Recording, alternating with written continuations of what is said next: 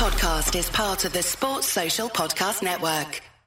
This is the Anfield Wrap, and it's the Anfield Wrap live streamed for the first time. We only put it on the Facebook subscribers group about an hour ago, and the reason why is we're trialing the Anfield Wrap live stream because on Thursday, on transfer deadline day, in association with RedsBet, who also sponsor this show, John Gibbons, me and you, we are going to do from 12 o'clock till 5 o'clock minimum uh, transfer deadline day live show, live stream, talking to all sorts of supporters. We are the alternative transfer deadline day, and I, for one, am excited. Yeah, I'm looking forward to it. I'm a little bit gutted it's only five hours now. I thought we were going to do a 10, 11 hour stint, but obviously they've closed it a bit early this year. And yeah, so so they've done us a little bit, but who knows? We might just carry on if we're enjoying ourselves, mate. Mean, If we're having a great time, why I mean, stop? If, if anything, if the live shows we've done over the last few weeks are anything to go by, Yeah, we just can't see people's hands in the air, unfortunately, uh, on this one. But no, we will be doing uh, deadline day. So what we're going to be doing is we'll have some stuff that's set up and pre-recorded. Uh, well, we'll have spoken to other people. But if something breaks, we're going to try and get people on the phone. We're going to try and speak to all of our supporters. And what we're actually seeing it as is an opportunity to do something that surrounds itself with, I'd say, sort of sensible fan voices, people who you know who understand the slight ridiculousness of the entire enterprise on the one hand, but who love the club on the other and want to talk about it. You know all of our contributors, you know who they are, and we've been working with them for many a year now. And me and John are going to have a meeting tomorrow and work out which ones of them we're speaking to. Um, no, we'll be good. And I think I think the worst thing about these sometimes is that like they're trying to force action in, aren't they? And they're saying, "Oh, something's definitely going to happen," and and you know there'll be none of that with us. If nothing's happening, we'll just to speak to the fans about you know the transfer window in, in total and what they've thought of it and, and where they think they stand and, and where they think they might be short and, and look forward to the season and things like that. So, you know, if there's nothing going on, we'll we'll be we'll, we'll find things to talk about, but it won't be. We're not going to be you know making up rumours of people at airports. Absolutely not. Uh, we're not going to be following anyone across the skies either. Although you never know, uh, it might get interesting. So all of that is to come. Uh, we're really looking forward to it. It's on Thursday. We'll start to put it through all of our channels where you can listen to it. Um, it is from 12 noon on Thursday through until 5 p.m. Uh, we may well do something, have something running from about half 11 so that we can build the audience because that's a thing. Uh, so there might be some sort of special, unique content that we've recorded between 11:30 and 12 on there as well. I'm literally making this up as I go along. It's all in association with RedsBet and with RedsBet this season. They're offering a fantasy league through the season. They're going to offer individual ones as they go, but there's one through the season with a £100,000 price pool, and you can enter for free now. RedsBet.com. Obviously, as we always say, be gamble aware, uh, but there's a fantasy prize pool, one free entry worth £22, and £100,000 can be won out of that prize pool. a cool 100 grand, I would say. That the prize pool is made up of a cool 100k, 100 big ones. I've got not only John Gibbons, but I've got Ian Ryan and Ian Salmon here with me today, uh, which is really pleasing because we're going to have a big chat about Liverpool 5, Napoli nil. We've also got Josh Sexton, who went to the Big Red Neighbours event in Anfield on Saturday, and he spoke to David Fairclough. We're going to be dropping that in. We're going to have a chat about the manager with James Pearce. A really good interview. The first part of it's out. The second part may well be out by the time you hear this. It isn't out yet for us. Uh, and the transfers. We're going to be talking about the transfers and stupidly looking forward to the whole thing. All of that to come across the next oh, 50 minutes or so. But we are going to start Liverpool 5, Napoli nil. Ian Ryan. And let's caveat it. Napoli a week behind the Reds. They have lost a manager recently, but they've got a very good one in. And they were a very good side last season. You can do all the caveats you like. They're only one week behind Liverpool. And the previous week, Liverpool were, were performing well and getting results against Man City and Man United. I think that's all totally fair. I mean, you you would never expect to see a, an Ancelotti team, an Italian team, beaten five 0 at any stage, really, pre-season or otherwise. So, so I think that's that's important, and I think that it just emphasises just how good this Liverpool team are looking going into the season. And I think what you've what you've got now is you've got a group of players who understand exactly what the manager wants, and that's important. And I think there's a lot of talk about bringing in more players, and I, I could probably easily get on board with that.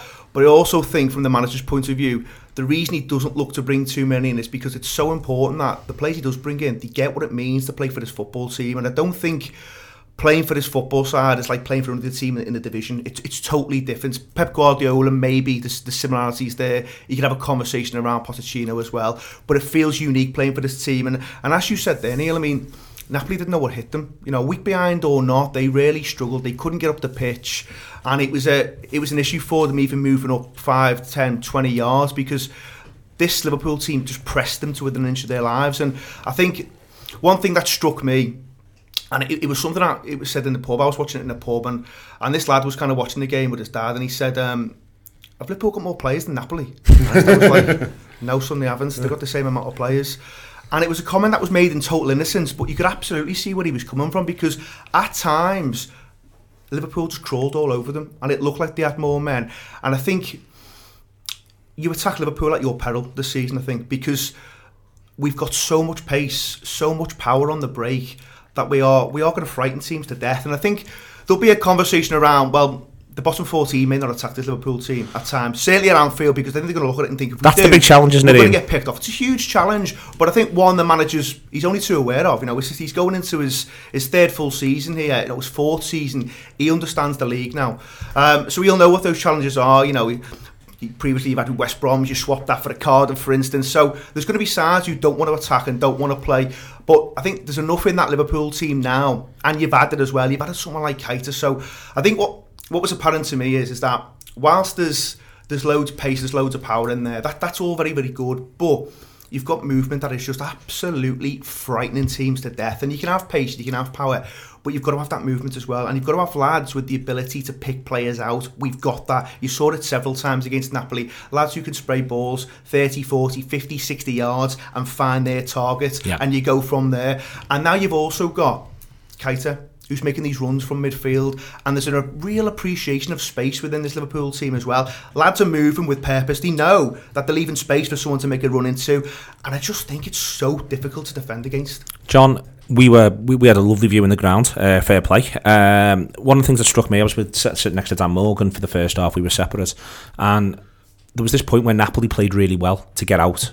Liverpool swarmed all over them, as Ian was just describing, and Napoli played really well to get out. And all they did was get to the halfway line with all of our lads back behind the ball. And I literally went, "Oh, they've done well there."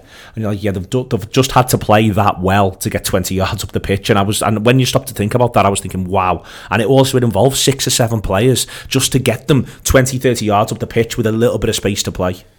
Yeah, they, they seem to be really in tune with what they should be doing on and off the ball, and that goes back to Ian's point where you're talking about, you know, would you throw another one in now when when they've obviously done some so much work, and you know, I think you would for the right person, but you wouldn't necessarily just for the sake of it. And you think of Oxlade-Chamberlain last season and how long it took him to sort of look like a Liverpool player really. And it was because he, come in late.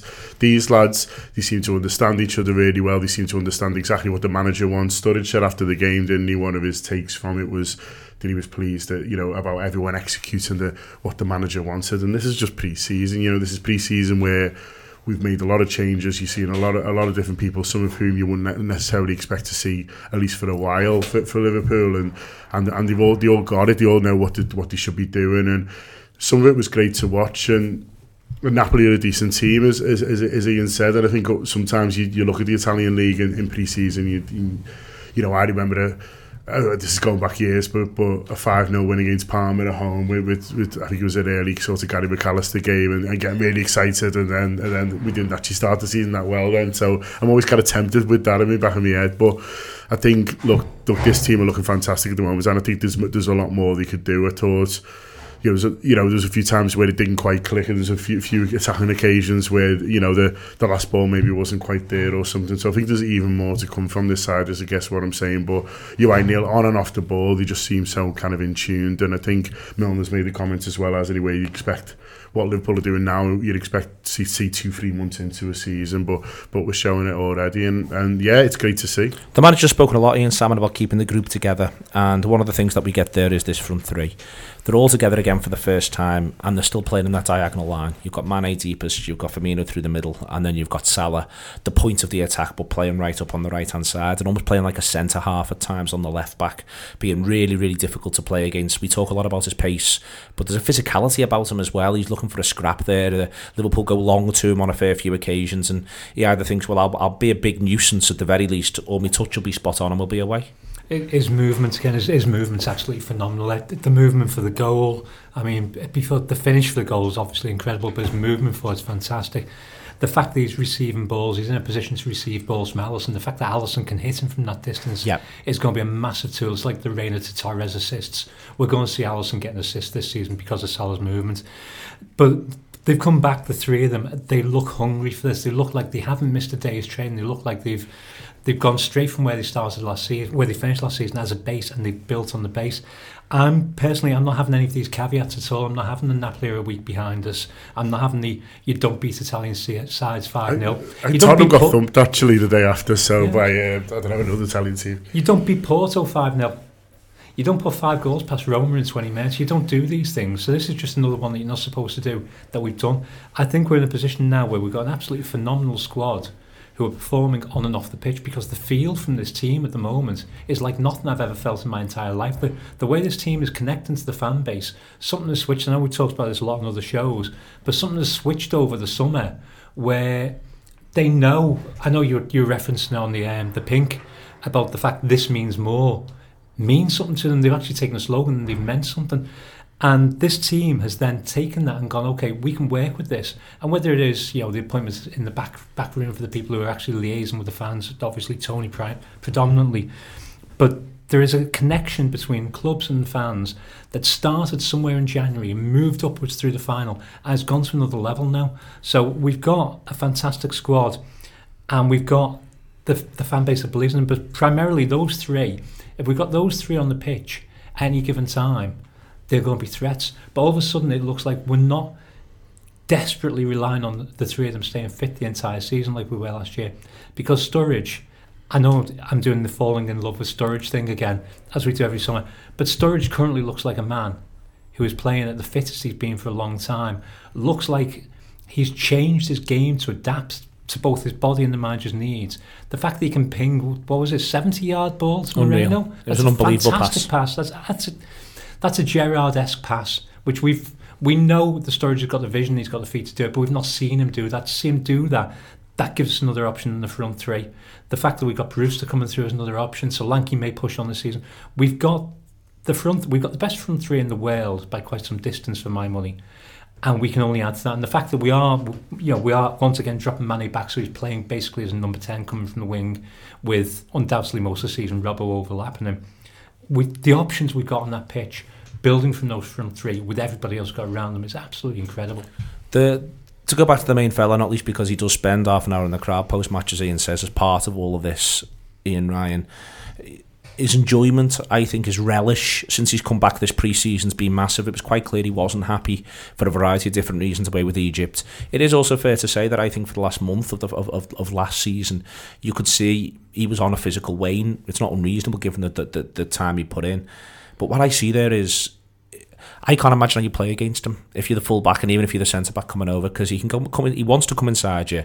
He'll just go through you now because he, he looks so strong. He'll beat you that way. He's happy now to go outside of you as well. He's happy to tuck back in. He's happy to look back. He's happy to go forward. He's happy just to find his little position for a shot, and that's right the way up. The it's effectively the entirety of the half. He's just a footballer who's got so many options, and you know it's it's it's a fabulous way to be able to play the game because it means that there's there's there's not a strategy you could put in place to deal with him that doesn't involve two, maybe even three men.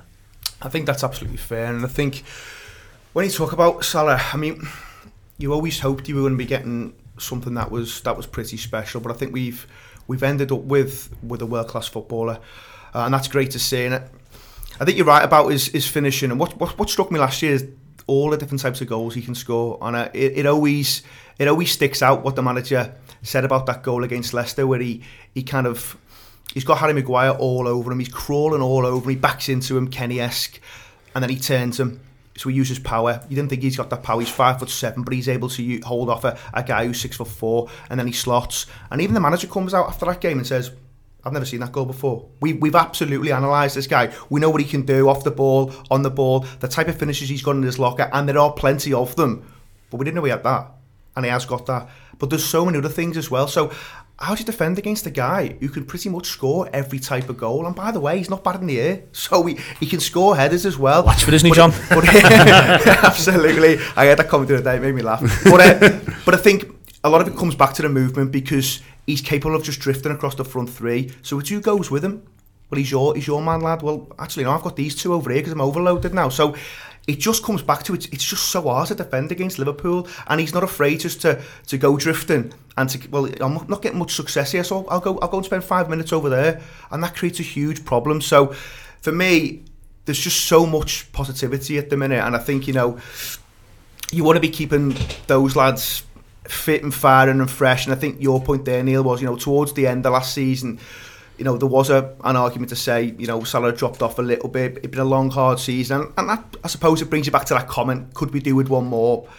absolutely yes, in my opinion. You know, John's point before, if you can get the right player in, because it, you know, the point is you've got to be a certain type of footballer to play for Jurgen Klopp.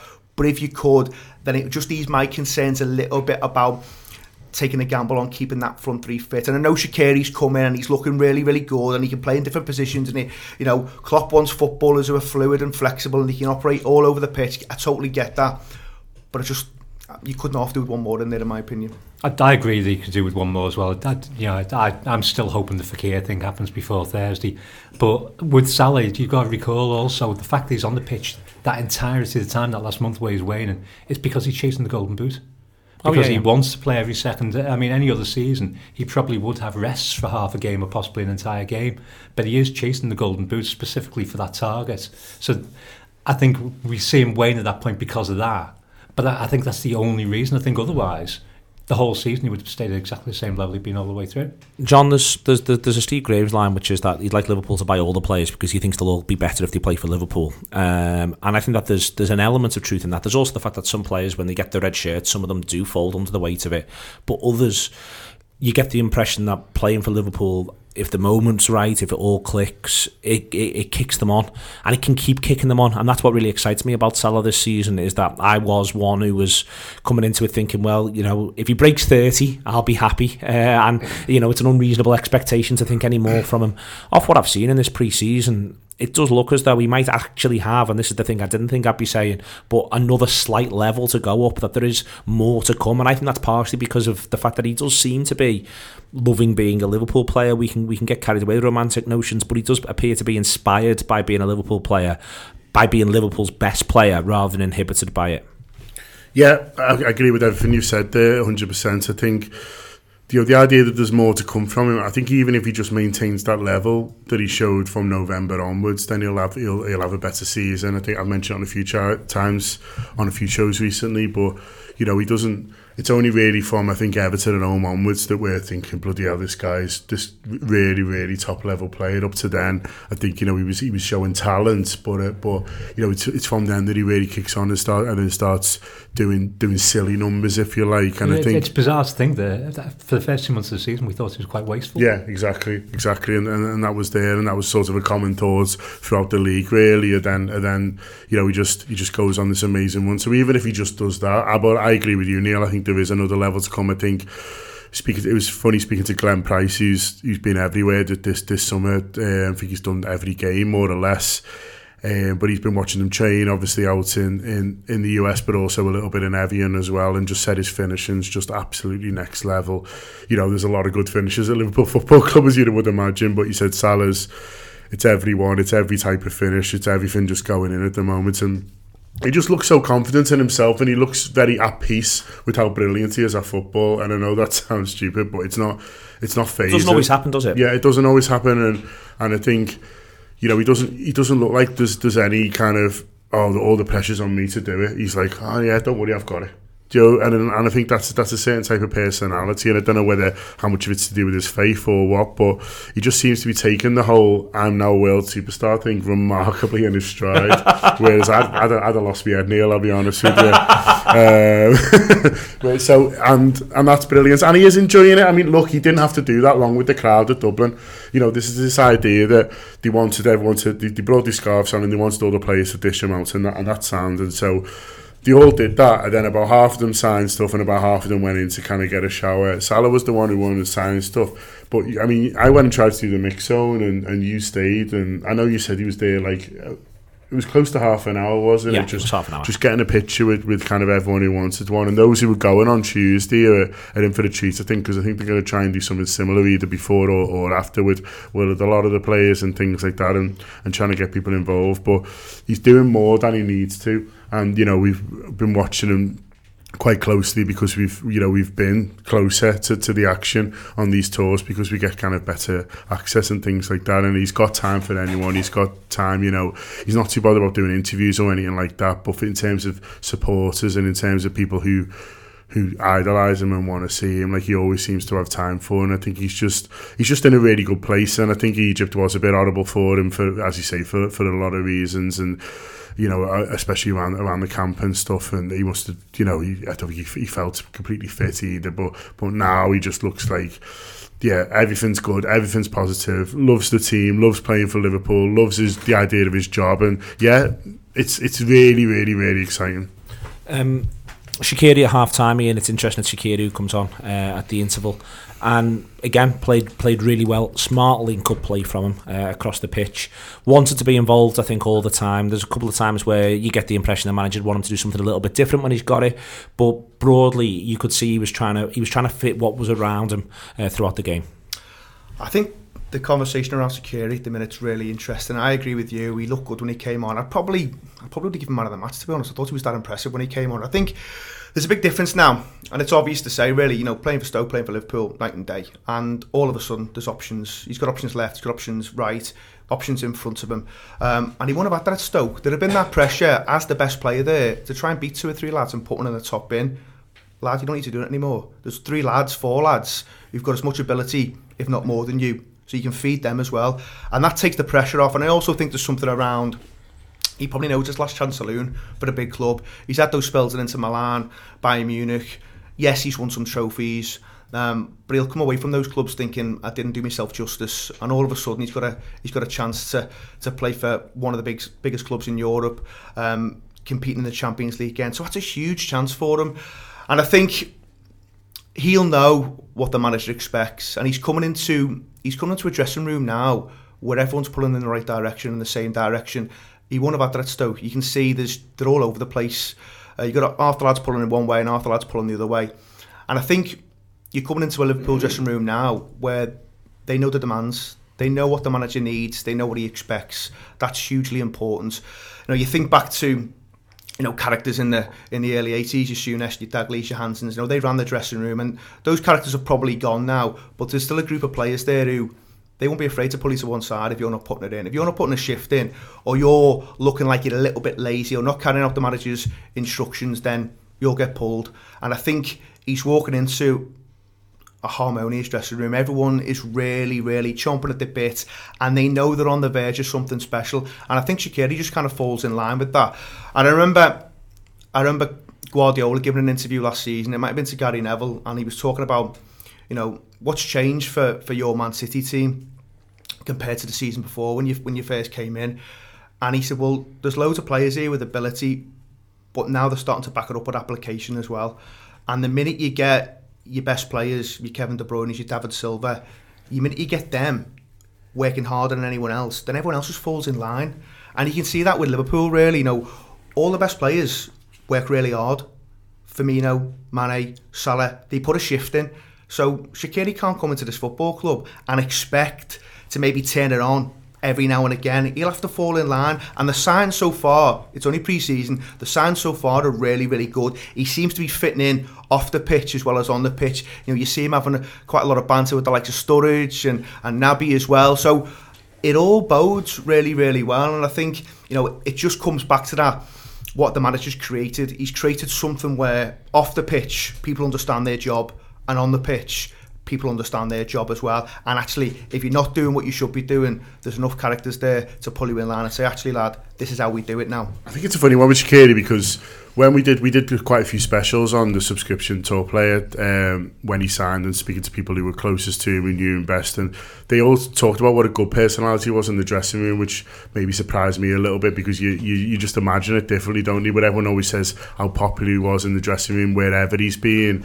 So I think he has got that so that hasn't kind of surprised me based on what you've said that he's that he's getting on with people so well. I think the challenge for Shaqiri might come okay he's saying now he's saying all the right things now but you know, if he if he's not involved in the first three games at all, say for whatever reason, then you know, do, does does does the muttering start then? Does the mo you know how does he how does he react to that? Does he react by working even harder on the training ground? Does he react by running even harder, or does he does he start getting a bit of a face on? That I think that's the challenge. But but I think there's a good chance that he will be involved from the off because I think obviously the manager looked to rotate early last season and, and may do again this season. But he also averaged five changes a game, didn't he, in the first yeah, half of the season? Yeah. But also there's the um, there's the idea that Shaqiri can maybe play a little bit deeper than we thought as well. And I think there's there's times, especially if we need a win, especially home, where you might see all four of them on the pitch. And I wasn't expecting to say that a couple of weeks ago, but but he has played a little bit deeper and at, at times in pre-season, and he's looked strong. He's the way he's the way he can his low sense of gravity really helps him. There was a time in, in that game with Dublin where he's in a bit of bother, but then next thing he just shifts his body a bit. He t- he's, he's, yeah. he's beat two men and he's away, and that's quite deep in midfield. And you thought, oh, wow, you can see how this could be an asset for Liverpool. You know, when in a little bit of trouble, he takes some knocking off the ball, and so I think. I think there's maybe more opportunities for him than maybe I thought in, in more different positions. I think personality wise, I think the manager's very open about the fact that he looks for what character he's bringing in more as, as much as anything. So I think we're fairly safe that if Shaqiri has come in and he's not involved in the first three games, and obviously we expect him to be, mm. I don't think he's going to be a disruptive influence because the manager's going to know enough about him not to bring in anybody who could have the potential to be disruptive. I think he's he's one of these characters who's being given a role in the media as the player he, he we perceive him to be, where the reality would appear to be completely different. Me personally, as a footballer, I've always liked him. I've always thought he had something. He's the weirdest shaped athlete I've ever seen because he is not what you expect from a footballer. He is. He's built like a bulldog. He's he's all chest. He's all back. But as you said, the low sense of gravity is that little bit where he's on the left and he suddenly moves between two men. You've no idea why how he's done yeah. it. But he's also playing ridiculously perceptive perceptive through balls. There's a through ball down the channel um, on the right hand side of the pitch where the obvious ball is into the centre, but he plays it to the right of the penalty area, and I think it's um, I think it's Trent's run, if I remember rightly. Uh, it, was, it was suddenly on the end of it. Oh, of course, yeah, it, yeah, just, it just cuts the entire yeah. defence apart. So he's got that in his locker, and this idea that he's playing, he's playing deeper than we expected. We did expect him to be a substitute for one of the front three in easier games when we could give him a rest. He now looks like a lad who could be absolutely instrumental to the midfield at times because the the the possession he gets he's got a Lallana-esque level of keeping hold of the ball. He's more physical than Lallana, and he's playing the same kind of intelligent ball forward. So I, I think this could be he could be absolutely crucial. I think we've finally given him the chance to play at the level that he really wants to play at, at the time he's ready to play at that level with players who who are clearly of an ability higher than anybody he's played with for certainly the last few years, but possibly higher than the players that he was playing with back in the bigger clubs. So, and also going into the dressing room, I, th- I think there's one thing to say about the dressing room here where we're talking about Souness and um, Dalglish being the leaders of the dressing room. I think our dressing room is very much defined by Milner and Henderson now. Because the, the words you're getting out where they're talking about the younger players, there's, there's a great deal of leadership, obviously, obviously leadership coming down from Jurgen, but coming through basically what's the two captains of the squad because you've got two very experienced players there who are keeping the group together and clearly enjoying keeping that group together.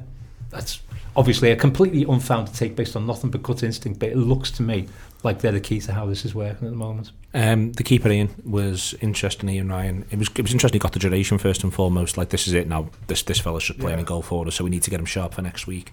Got away with a couple. I think it's fair to say, but he's likely to be a little bit rusty. But also, he may be a lucky general. Um, you could see his quality. You can see how commanding he was, and you could see that he's brilliant with his feet.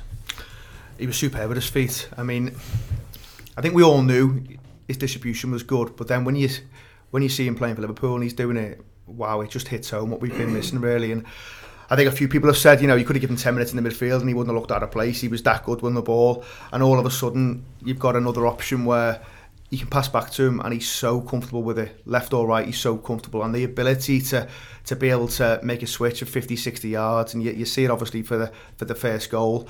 Um, it's superb. You're right to reference, he got away with a couple. I think you know, there's a lot of pressure coming into this game for him. He knows what's gone on before him, and that, that will probably play into some of this. Um, he knows what's what, what's taking place, and you know it's his first game back. He's had a, he's obviously had a bit of time off after the World Cup, but the, the signs were good. Uh, the signs were good, and obviously he comes across as a really confident lad as well. And I think to play for this team, to play in front of these fans, you need to have a bit about you. You can't be a shrinking violet. And you know what? At some point, he probably will make a mistake, but he looks like the kind of character who will, you know, similar to Van Dijk, he'll sugar off. He'll sugar off, and you know, you know, he's one of the best goalkeepers in the world. The price tells you he's one of the best goalkeepers in the world, and that's important as well. So it was a it was a decent debut. Yeah, you know, on a different day, one or two things could have gone against him. But as you said, Neil, you know, maybe there's a bit of luck in there. And he, you know, probably didn't cover himself in glory with the one real save he had to make. But you have got to caveat this with it's his first game. And he made it. And he made it. And he did what he had to do with it. And he got it round the post. And it didn't go in the back of the net. You know, Jack Butland had something similar to save yesterday against Leeds. It ends up in the back of the net. Um, so, so far, so good. But I think you can already see, you know, from some of the things that that Van Dijk was kind of doing as well, there looks to already be some decent communication in there, and it's got to give assurance to that back forward as well. If you've got a lad that big, that dominating behind you, that's got to help, and I think there's there's real positive signs.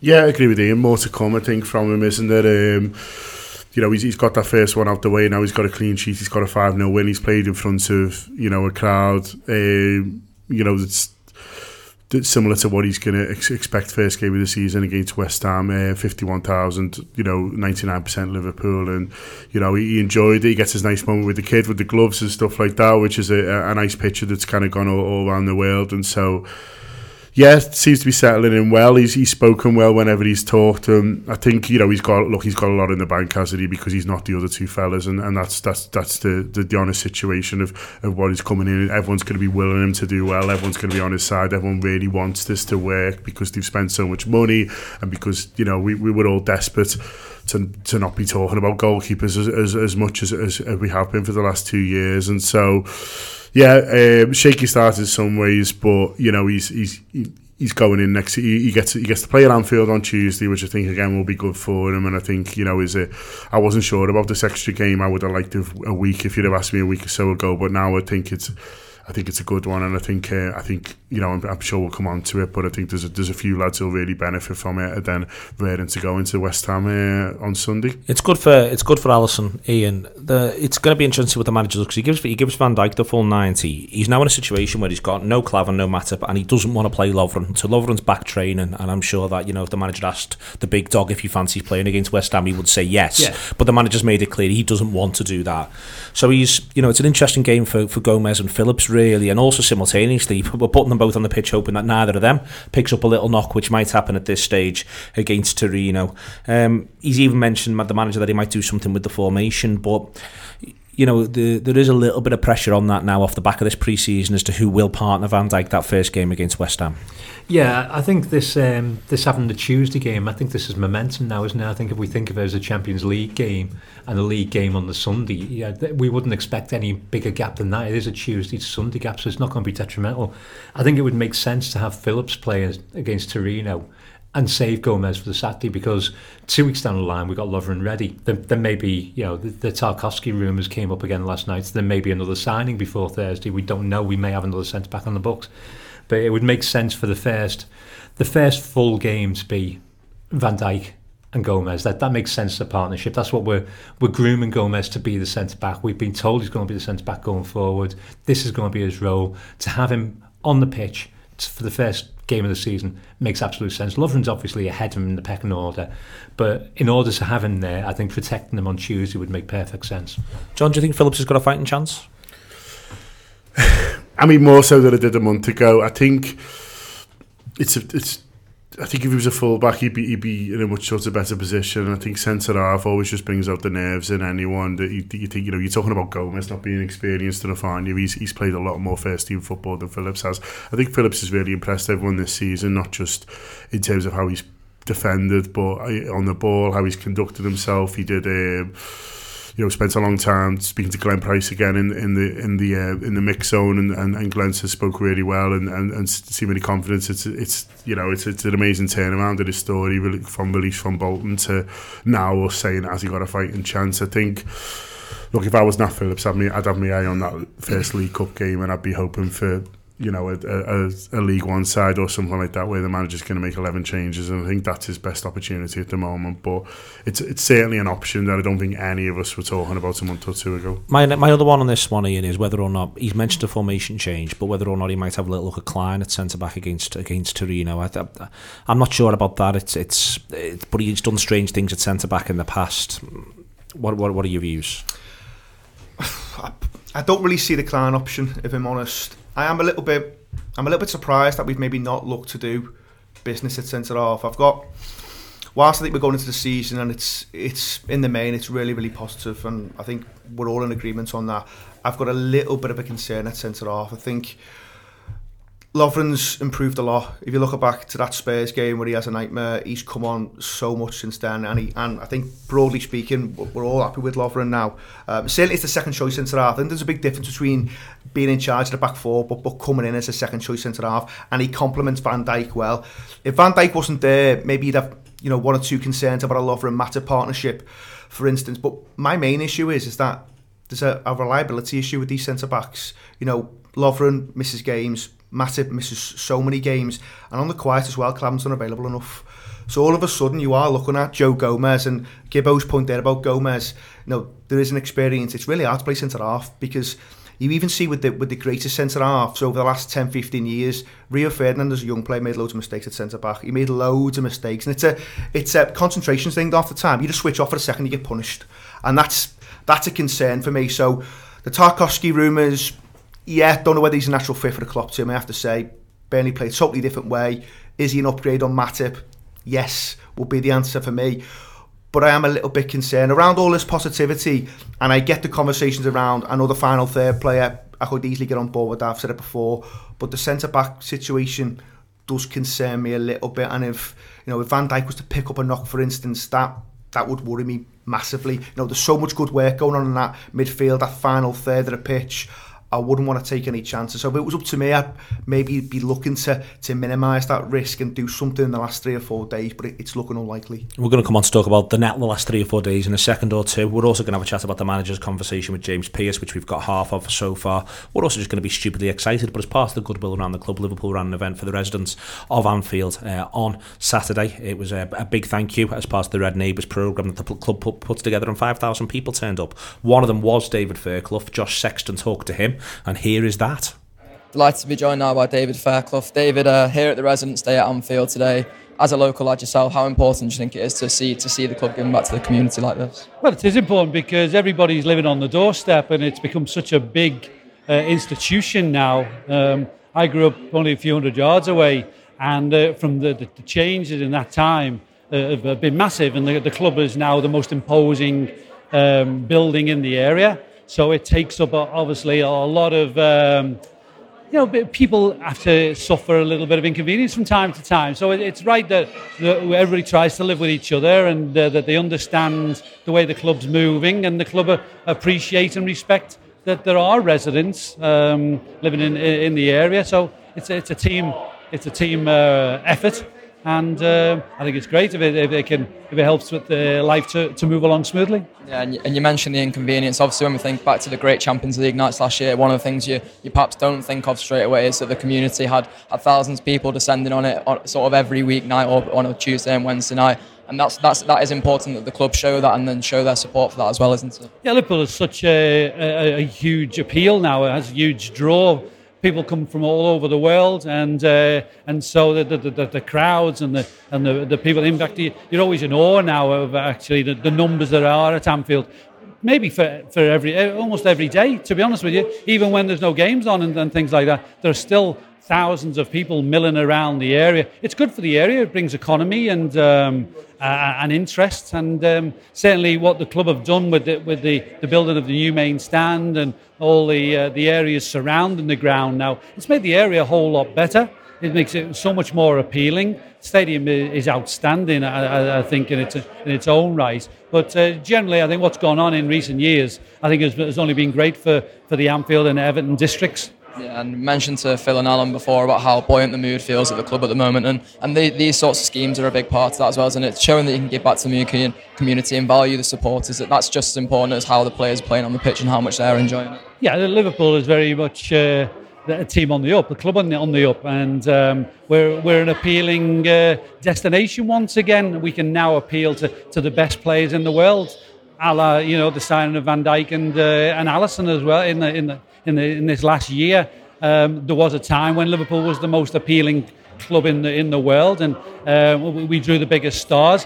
Maybe we, we kind of uh, fell behind a little bit, but I think we're back up there again. It's really exciting times for uh, for, for the club going forward. How much do you think that's down to Jurgen Klopp as a manager, the way that he sort of seems to seems to value all this, seems to value his supporters. You see in the scenes throughout all the Champions League run last year of, of him really giving back to the supporters, and then also the club doing this as well. I think I think um, it's it's important for for every Liverpool manager to make a connection with the fans.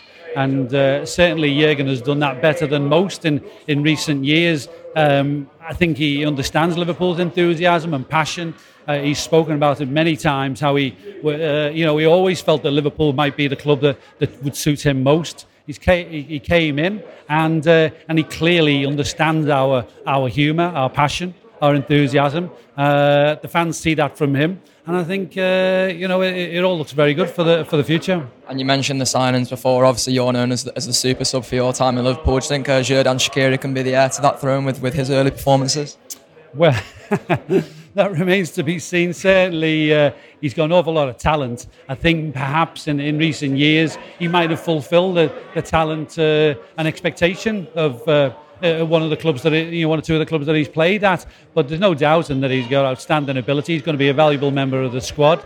As uh, Jurgen said, it, it was a bit of a no-brainer to to bring him here. He was, you know, very uh, small price uh, when you when you see the, the money that's spent these days uh, in um, for footballers. So um, yeah, we we need to have a strong squad because we're going to be challenging on all fronts. Um, whether Shaqiri scores as many goals as perhaps uh, I was able to do remains to be seen. But if he does, it'll only be a good thing. Yeah, let's hope so. David, thank you very much for your time. You're welcome. David Fairclough and Josh Sexton there talking through uh, the Red Neighbours campaign. Uh, Liverpool working away at being better in the community, and it seems to be working for them at the minute. One of the things that came through the manager's conversation with James Pearce, actually across the board, was wanting to feel part of the part of the furniture and wanting Liverpool to be part of something bigger than themselves. But from a sporting point of view, Ian Ryan, what the one thing that struck me is he banged one drum three times through the through the conversation. I thought there's one line we only need to do what we've done already on our best days, but much more often. Another line we didn't lose the points against City, we lost the points against all the other teams. Another line that's what we have to show constantly that desire to fight for the results. First of all, be ready to fight. There is very much you get the impression this manager's decided that he knows and he's got a body of evidence to prove it that he's got a football team that's got the quality to produce any result he seems to be very much into talking about having the consistency to get as many results as Liverpool may well need. I think that's right and I think it'd be nice to get to a stage where you know similar to what you saw with Man City last season where teams are just turning up and they're already beaten and they know they're going to get beat and they'll take it 2 0 and just get out of there. We're not we're not at that stage yet. Um, but you can quickly get to that stage. If you start putting some of these smaller teams away early doors and it is threes and it's fours and it's fives, then sides just think, well, there's no chance here. And we'll take our defeat and we'll we'll save our efforts for another day. Um, but it comes back to what I was saying earlier on, I suppose, and there is that challenge around what that bottom 14 do when they come when they come to Anfield. And you could have a conversation about United as well, you know, what they do when they come to, to Anfield because they're not going to be expressive and expansive. But I think I think the Shaqiri addition helps with that. You know, John touched on before about positions on the pitch, and I think he's got options within that midfield three now. Whatever he is looking at a, a Henderson Keita or a Fabinho Keita, two, and then someone like a Shaqiri as your attacking mid, or even Mane. I think that's the beauty of the squad he's put together. There's loads of flexibility in there. Then it helps because you've got players there who are more than happy to drive at the heart of teams and more than happy to beat a man. And when you beat a man, you create space and you start to you start to pull other players out of position, and that's really really important. And I think you know one of the knock-ons of not having Coutinho and I think there's lots of times where you don't miss Coutinho last season, but there are games where you do miss him, and it's that ability to to create space and drag other players out, which creates gaps, and then you can slot balls in between centre half and, and full back. And I think that's what he's he's tried to do with the with the addition of Shaqiri. So I'm really interested to see where he plays, but I suspect like Gibbo that there's every chance, certainly against some of the smaller teams at Anfield, you see him in a in a, in a very much a central position. Ian's focusing on Anfield there, uh, Ian Salmon, and I think he's right to do so because we drew seven games games. I think it was six or seven games. Uh, although we was, we finished the season unbeaten, we did have a, a, number of home draws. But it is worth pointing out that the side we're chasing last season at home, the record was was, was played 19, won 16, drawn two, lost one. Away, the record was played 19, won 16, drawn two, lost one. That there may well be, which is by the way, it's ridiculous. Uh, but, back, back that in. but there is an argument here that Liverpool, you know, we again a, a lot of the sides we play in the bottom 14, I'd say 10 of them, when we go to their ground, they treat us like the home side, and they very much do do the same thing. They get them men behind the ball and look to pick us off and look to at most pick us off. We are going to have to be able to match something approaching that pace home and away, and that's what the manager's talking about when he's talking to James Pearce. That's what we've got to show all the way through. Yeah, completely. It's, it's got a bit, that. That's where we lost any chance of challenging for the league last season. It was on the consistency. It was on the stupid draws. I think what you're looking at with the flexibility of the team now is the against these teams who decide to play a low block. If we've got to the point where they know there's no point trying to attack us and they're willing to settle for the point, we're going to be playing a 2 1 everybody else. And that and that's it. It's going to be bombarding. Its full backs will be coming in behind. We've seen what our full backs can do with crosses. We've seen what they can do, how far they can get up the pitch. We're going to look at a maximum attacking style. I think what we could be look we could be potentially looking at next season is how City looked in the first half against us at their place in the Champions League, which is the most attacking formation I've ever seen from anyone because it was basically this is all of us. We're just going to hit you like a wall. We've got the players to do that. We've got the players now who, if we're looking at unlocking that little side pass from Shaqiri, the little bit that he's, he's playing the unexpected ball, the movements of Keita that we've all seen pre-season already, you know, just in the first few games. If we're literally playing with two central defenders, a holder, and everybody else running at these lads, they're going to fall apart. And we've also got the recovery, we've got the pressing and the recovery, as you said about Napoli, the amount of play Napoli had to do just to get to the halfway line. We can do that against anybody away. We can do that against your Wolves, your your Fulhams, whoever whoever we're going against away from home we can do that there. I think Ian's, uh, Ian's, uh, you know, Wolves are the best team in the country. and We've all got to remember that. Um, John City were ominous against Chelsea, though. You know, they've just come back there and and missing a number still of footballers. A number of footballers still haven't even trained with them. Um, and there's something else as well that the manager says, which grabbed my attention, was an issue around sharpness. He, he said of the World Cup players in general, because it's something that all managers are aware of. He said they come back, yes, they're looking sharp now, nice work, but should they look sharp in that moment or in three or four weeks? And you'd also think that there could be a theory this season that the sides who managed their who best managed their very good World Cup players through the whole season could well garner an advantage. It's interesting, isn't it, that City appear to be approaching it similarly to us, as do Tottenham. That you get the impression there's a number of the number of footballers across the country who are going to be on extended pre-seasons. That might surprise us early on, but we're all trying to maybe get these these footballers as fresh as possible come November, come December.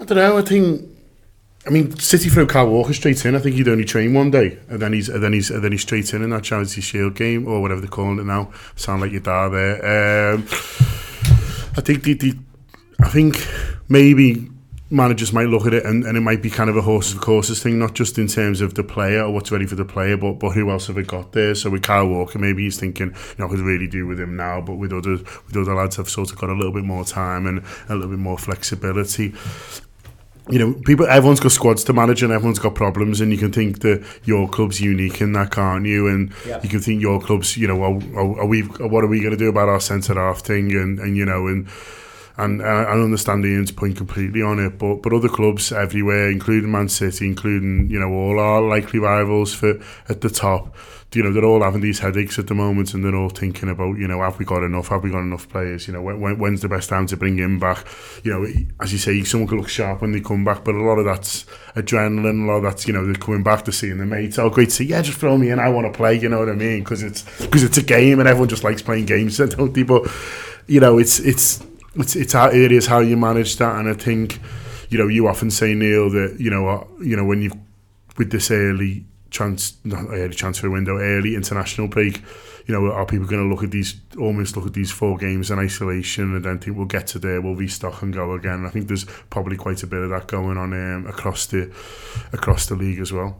Um, Ian go on I was just going to say and I think what John said there is really fair and I think you mentioned something the other day Gibbo about you ask any fan and they'll always say do one more yeah. or I need one more because that's what part of being a fan's about isn't it you always want to be the best you can be and you always that you can improve on on what you've got but what what struck me yesterday or what struck me looking at at Liverpool's game beat Napoli and City's v Chelsea is that Liverpool and City just look so much more like they're ready for the season to start. I thought Chelsea were terrible yesterday at times. There was such a lack of intensity to, to want to close players down, and you don't see that with Liverpool. They look they look ready to go. You know, now they could they could play now and be ready to go. And I think you know, there's sometimes teams look to ease their way into a into a new season. I don't see that with Liverpool at all. I think Jurgen Klopp wants them off the blocks, absolutely full throttle from day one. And he's looking at these four games and thinking, there's 12 points there for us. There's absolutely 12 points there for us, and he'd be disappointed if we don't get 12 from those first four.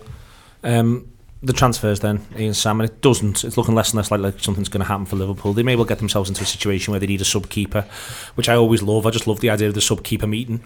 Uh, all right, boys, where are we for the sub keeper? Uh, what's on the agenda here? Any other business? Um, it does look like that's the thing that is most likely. It is looking like the thing that's most likely to happen for Liverpool. Are players leaving? However, the manager, the manager in the past has been has quite emphatically been clear when he thinks Liverpool have finished, and he hasn't been quite as emphatic this time. He's you do wonder whether or not Liverpool are contemplating an opportunity might come up between now and, and Thursday at five. He was momentarily emph- emphatic a couple of weeks ago, wasn't he? Where it's you know I, th- I think we're definitely done. I think we're done. We're done. We're definitely done. Unless anything else happens, we're definitely done. If anything happens, we won't be done. But until then, we're done. So it, I'm still, I'm still naively optimistic about the Fekir deal because Aulas started talking again this morning. He's been quiet for the best part of a week. Um, we went into the summer looking at spending 53 million on this lad. We had him signed. We had the videos done. We had the interviews done. And we've not gone back in for anybody else as second choice. So we specifically wanted this lad. So, pardon me.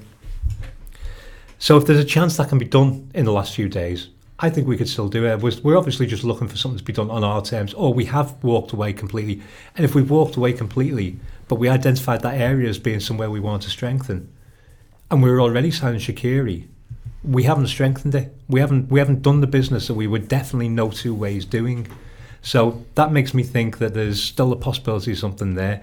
I'm intrigued by the Tarkowski links from last night because it's kind of like you know they brought in a new lad who could well be the replacement. We've been linked with him a couple of times. I also like this idea of Pulisic signed on a um, on a Naby Keita deal. I think that'd be a magnificent thing to do for next season. Um, but yeah, the goalies, it's gone very quiet on our goalies leaving at the moment because there doesn't seem to be a great deal of traffic there. Because Mignolet was definitely going, and then Karius was definitely going, and neither appear to be going anywhere at the moment. So I think we could still end up with just one of those being our subkeeper, which wouldn't be ideal for either because obviously Mignolet wants football somewhere and Karius could do with yeah. rebuilding his psyche somewhere. So a sub goalie would be decent. But I think even though, you know, we're four days away and it does look like nothing at all is happening, it could, you know, it could all go absolutely insane in the next couple of hours for all I know. It's going to go insane for someone, John. I mean, that's the, the, the nature of this. We are we were talk, talking before about the thing we're doing on Thursday. I'll come back around to it in a minute, but you know, it's it's going to be hectic, I think, across the board for a number of clubs. Our neighbours across the park, obviously, are, are still are still looking for a central defender and appear to be getting thwarted at every turn, which is a massive shame. There's, you know. There's a lot of sides who, who are still all saying that they need to do bits, whereas Liverpool are able to play it a bit cooler. Yeah, they are. Yeah, we're we're talking about you know what would you like to see? We're talking about the you know the, the cherry on the top of the cake, aren't we? Really, you know, understand what the boys are saying about the centre half, and but that's as much about the reliability of what we've got rather than oh, we're really we're short. Rather you know, we're not we're not a body short, are we? we are no. just talking about the idea of well, would we would we like an upgrade, or would we like someone whose, whose body we can rely on a little bit more than, than kind of what we've got, similar to you know the Fekir. Um, understand Ian's point about you know the, the fact that you know we obviously wanted that person and we haven't gone in for anyone else, but I think you know Jurgen does. He's saying he's ple- he's happy with what he's got. He's saying he's content. You know, Curtis Jones has been someone who's emerged last few weeks as, as, as an option that, that maybe he's, he's slightly ahead of schedule to to what to what we thought, and maybe he's thinking about you know his path into the first team. I don't know. So you know, all of us, all of us are, as I say, we're talking about the cherry on the top of the cake. Is that one more weird as others? I think, uh, you know, you speak to other fans and they're worried. They're worried. They, they, they, say well, we'd expect to do much, much more than, than kind of what we've done, and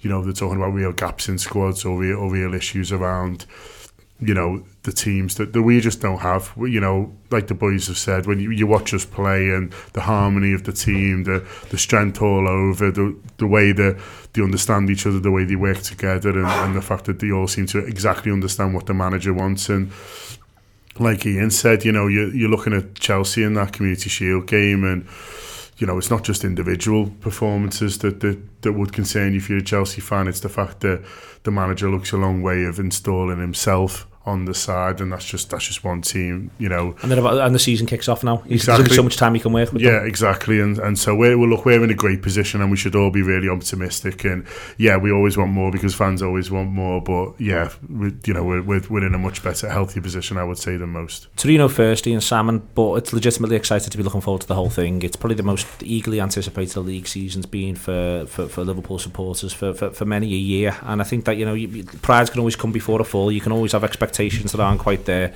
But it, you know, again in the James Pearce uh, piece, which is very much worth reading with Jurgen Klopp. Klopp's making all those noises as well. You know, they've got their own internal expectations. They're not saying they're not guaranteeing uh, silverware. They're guaranteeing, though he appears to be trying to guarantee insofar as he can because it is a sporting contest. But he is appear to be trying to guarantee Liverpool are going to be very, very strong and challenging every from every match. Oh, completely. I'm, buzzing for this. I'm a 54 year old man and I'm more excited than I have any right to be. this is. You didn't know you'd had this excitement left in you. I, I, I honestly didn't. I'm, I'm a cynical sod anyway, so I, I thought I, I, I thought I was incapable of being excited. But th- this team is doing something special.